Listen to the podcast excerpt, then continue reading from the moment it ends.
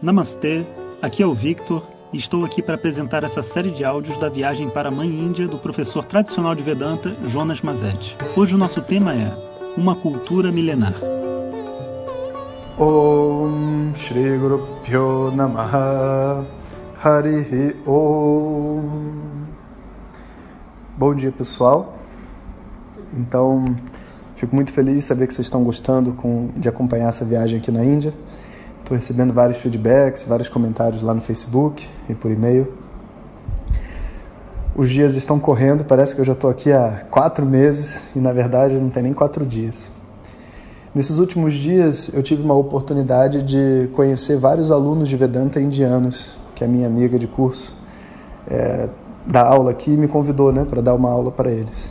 Eu achei muito legal, assim, de é, dividir com vocês, sabe, uma impressão que eu tenho em relação ao estudo de um ocidental e o estudo de um oriental, né? Então, por exemplo, né, aqui, se eu é, trouxer para eles elementos da minha cultura, que se conecte com Vedanta, com o hinduísmo e com tudo mais, como, sei lá, uma oração para Nossa Senhora, sabe?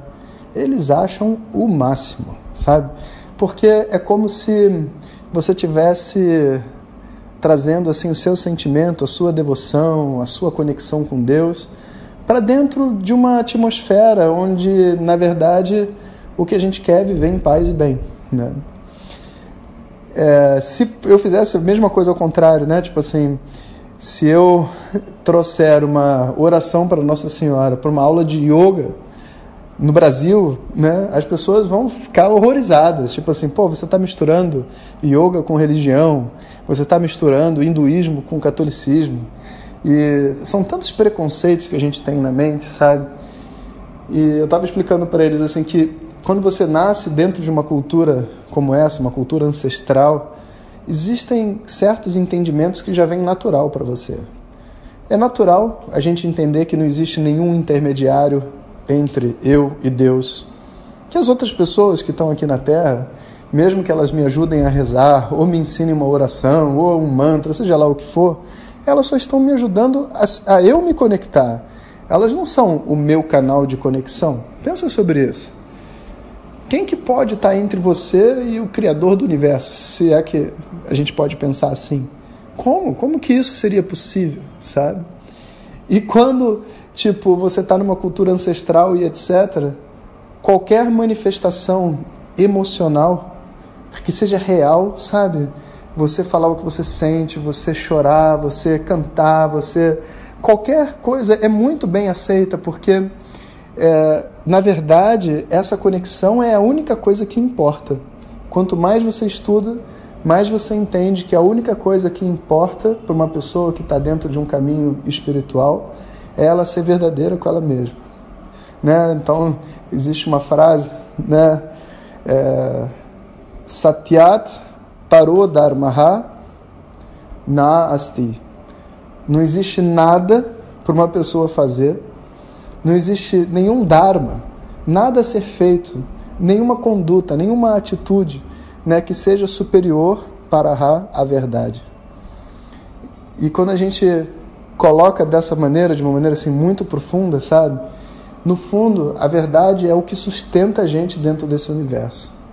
O momento que a gente começa a mentir para a gente mesmo, ou mentir para as pessoas em volta da gente, ou mentir, não no sentido de uma mentira, mas mentir porque a gente não está em contato com nossos próprios objetivos e valores, ou seja, a gente está vivendo uma mentira, a gente está perdido. Quando isso fica evidente, né? Aí essa frase ela se transforma naquela outra frase que algumas pessoas conhecem, Dharmo Rakshitaha Rakshati, né? O Dharma, e aí nesse caso o Dharma já é a verdade, né? Então, é, aquele que protege a verdade, né? A verdade sendo protegida, ela protege você.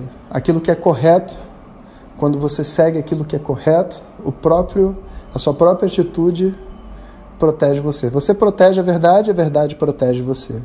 Né? Então esse é o lema, inclusive, que está escrito na bandeira da Índia. Né? Olha que coisa linda. Né? Quando você está numa sociedade assim, você está realmente aberto do ponto de vista espiritual.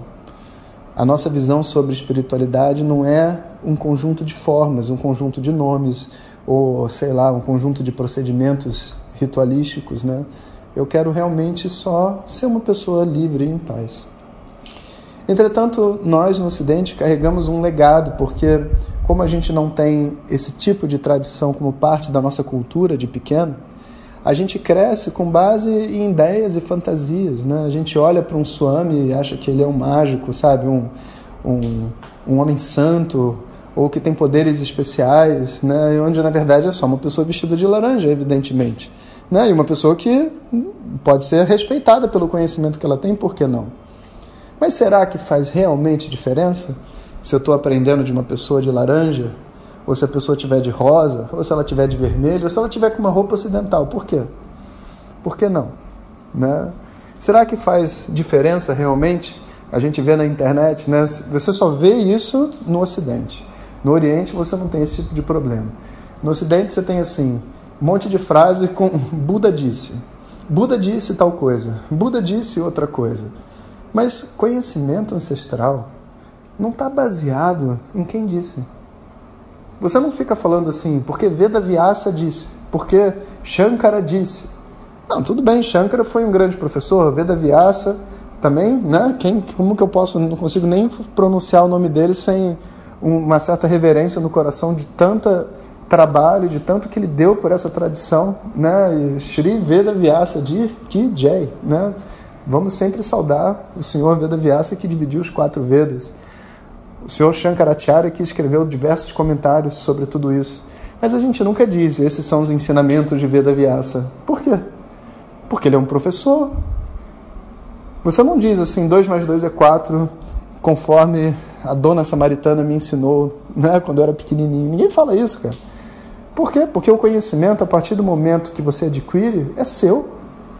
E você não é o autor dele, você está em consignação, você vai carregar ele para o resto da sua vida e vai passar adiante para quem você puder. E no momento que você passar adiante para alguém, o conhecimento é dessa pessoa.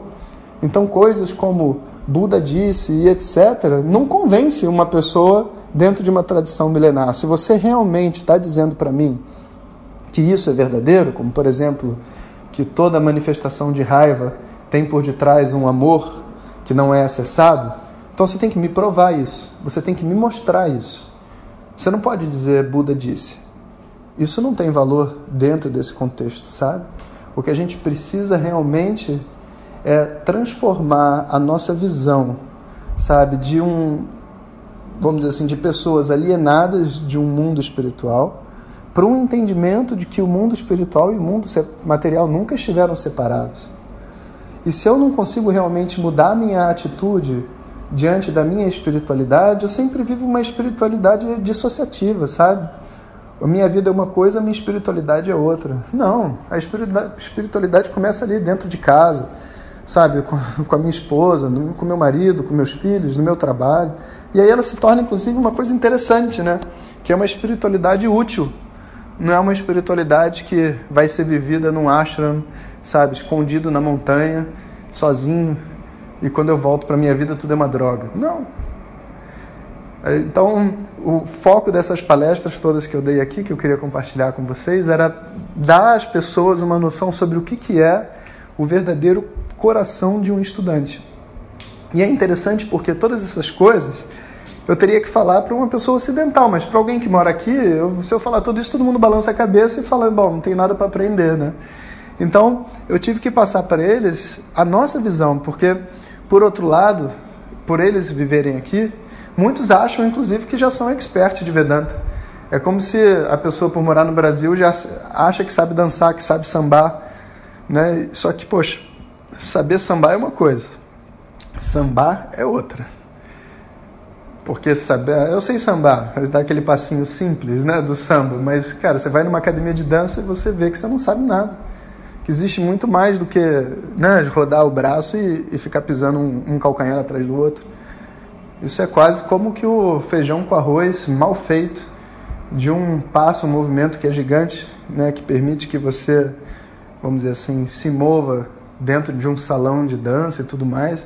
É, é, é como se nós brasileiros, todo, todo brasileiro soubesse dançar, todo brasileiro soubesse jogar futebol, né? E o indiano tem essa fantasia de que porque ele nasce aqui, a tradição védica já está no coração dele e ele já sabe tudo. E muitas vezes ele não estuda porque acha que já sabe. Ele não consegue entender, olha que coisa interessante, que o conhecimento que ele tem sobre essa tradição, às vezes é um conhecimento parcial ou influenciado pelos seus próprios traumas de infância, sabe? E ele começa a ler tudo que ele vê de espiritualidade dentro de uma perspectiva, às vezes controladora, às vezes permissiva, às vezes narcisista, né? Então a gente tem que meio que dar um choque de ordem, sabe? Então, uma das frases assim, que eu falei muito é assim, olha só, se você não convive bem com a sua esposa, com o seu marido, se você não convive bem com os seus filhos, se você se sente preso pelo seu trabalho e você fala que você sabe Vedanta, então você não sabe porra nenhuma, né? Uma grande piada. Desculpem o palavrão, mas é assim que a gente choca as pessoas, né? Aí fica todo mundo, né, nervoso. Ainda mais um... Eu, como ocidental, posso falar palavrão aqui, né? Porque eles acham que é normal, então eu aproveito, né? Então, de vez em quando, jogo uma coisa assim para realmente conseguir quebrar dentro da mente o pensamento categórico, né? E eu fiquei um pouco assustado no início, que eu falei, não sei se eles vão gostar desse meu estilo, né? Porque, sendo um professor brasileiro, eles tendo tantos professores aqui na Índia, né? Se não fosse pelo convite mesmo da minha amiga, não teria por que ter ninguém aqui para me escutar, né? Só que, não, não foi verdade. Quando terminou, assim, a primeira palestra, as pessoas vieram me agradecer e, e teve a segunda e elas vieram se conectar de novo, pediram até se poderia fazer alguma coisa para elas em inglês. Eu falei, eu acho que não. E eles estão muito bem servidos aqui. Quem sou eu para me meter dentro dessa história, né? Quero mais é que eles sejam muito felizes, mas podendo contribuir, por que não, né? E a gente precisa entender, sabe, se a gente quiser realmente compreender a tradição védica. Acho que eu já até falei isso em outro áudio, mas eu vou repetir porque é muito importante. Existe uma diferença muito grande entre ser tradicional, o tradicionalismo, e ser ortodoxo, a ortodoxia. A ortodoxia é uma coisa muito sofrida na vida. É a criação de conceitos e ideias e formas, se prender a formas sobre como algo deve ser feito, passado, ensinado, né? Então, um professor de balé ortodoxo é aquele que repete as coisas, faz cara feia, né? Cria toda uma, uma atmosfera, às vezes até meio general, para passar a sua, a sua, o seu conhecimento, o seu balé, porque ele é um cara sério. Então, essa, esse esforço todo de mostrar seriedade, de ser reconhecido e etcétera, se revela em cima de, um, de uma força e de uma pressão em torno da arte. Só que, gente, a arte, né, a arte da vida, não só a arte do balé, é uma coisa muito frágil. A hora que você traz uma energia, sabe, de, de pressão, de violência sobre algo que você deveria fazer livre, você tira a liberdade da pessoa que está escutando. E você não tira a liberdade só porque, sei lá, ela vai ter que obedecer às regras da aula de balé. Não. Você tira a liberdade do coração dela. Do coração dela. Porque o, o, o ponto todo não é tipo assim, se tem que ser desse jeito ou se tem que ser do outro jeito, né? O mínimo de disciplina e atitude a gente tem que ter. Vai chegar numa aula, você vai chegar na hora, tudo bem. Mas no momento que você senta para escutar, sabe? Toda a sua energia tem que ser se conectar com o professor. E não pode ser através de crenças, não pode ser através de formatos do que eu imagino que deveria ser. Todas essas coisas são, na verdade, o que prendem a gente. A gente precisa ter um coração livre e aberto. Então, de vez em quando, os professores vão fazer algumas coisas que são inesperadas mesmo. Às vezes falam um palavrão, às vezes fazem uma piada, às vezes são radicais com coisas que a gente não espera, né? Tudo isso para causar dentro da gente uma revolução, né? É para fazer com que a mente categórica que a gente traz para a sala de aula seja quebrada. Inclusive, por exemplo, eu, uma coisa que algumas, algumas pessoas às vezes me criticavam, né? Porque, ah, porque, por que, que você usa... É, por que, que você não usa mantras védicos? Porque você canta muito bem, você sabe eles. Por que, que você não usa eles sempre dentro das suas meditações, orações e atividades que você faz? Poxa, você estudou com Swami Dayananda, né? O maior mestre de Vedanta de todos os tempos. Ficou lá quatro anos com ele. Por que, que você não faz isso? Eu falei, ué, porque eu estudei com ele e porque ele me falou para eu não fazer isso. Inclusive, se você quiser, você vai lá, estuda e faz o que você quiser na sua vida. Agora, ele me falou, inclusive assim, Vishonata, você, é, depois de um tempo, comece a fazer meditação. A meditação é um caminho que, com certeza, você vai ajudar muitas pessoas. E quando você fizer as suas meditações, as suas aulas, os seus satsangas, você lembra de como você era quando você era criança, lembra da sua cultura, não abandona isso. E traz para todas as pessoas, mostra para elas que não existe nenhuma separação em, numa atitude de devoção, por exemplo. Não tem nenhuma separação no seu sentimento de amor, de liberdade. A não ser que, você, que a gente consiga fazer realmente essa ponte entre o que existe nas suas memórias e no coração das pessoas e a tradição védica, você não tem como fazer o conhecimento funcionar. E fazer o conhecimento funcionar é o que é a proposta do ensino tradicional. Então, o ensino tradicional não é um ensino que repete a formato que ele vem, vamos dizer assim, É, sendo vivido em diferentes culturas. O ensino tradicional é aquilo que preserva o coração do ensinamento, aquilo que faz com que o ensinamento funcione e que seja adequado, inclusive, à realidade de cada pessoa e de cada cultura. Então, um professor tradicional de Vedanta, quando vem para a Índia, tem que ter um discurso diferente do que ele usa no Brasil, porque o que vai mexer com o coração das pessoas e fazer elas enxergarem a pessoa livre que elas são vai ser diferente, porque elas vivem em culturas diferentes e realidades mentais e emocionais completamente diferentes. E assim, né, a gente teve esses dois dias de debate, de, de aulas, né, na verdade, e foi muito gratificante, fiquei muito feliz de poder estar aqui. E também é sempre bom, né, compartilhar aquilo que a gente sabe. Então ainda tenho mais alguns dias aqui em Bombay e daqui a pouquinho a gente se vê novamente. Um bom dia para todos. Om Sahana Bhavatu Sahanau Bhunaktu Sahaviryam Karavavahai Tejasvinavadhitamastu ma vidvishavahai. Om Shanti Shanti Shanti. Se você deseja receber diretamente nossas mensagens no seu WhatsApp, peça para quem te encaminhou este áudio para compartilhar o nosso contato e nos envie a mensagem "Quero receber". Mais informações, w w w ponto vedanta ponto com ponto b r. Até o próximo áudio. Om Tat Sat.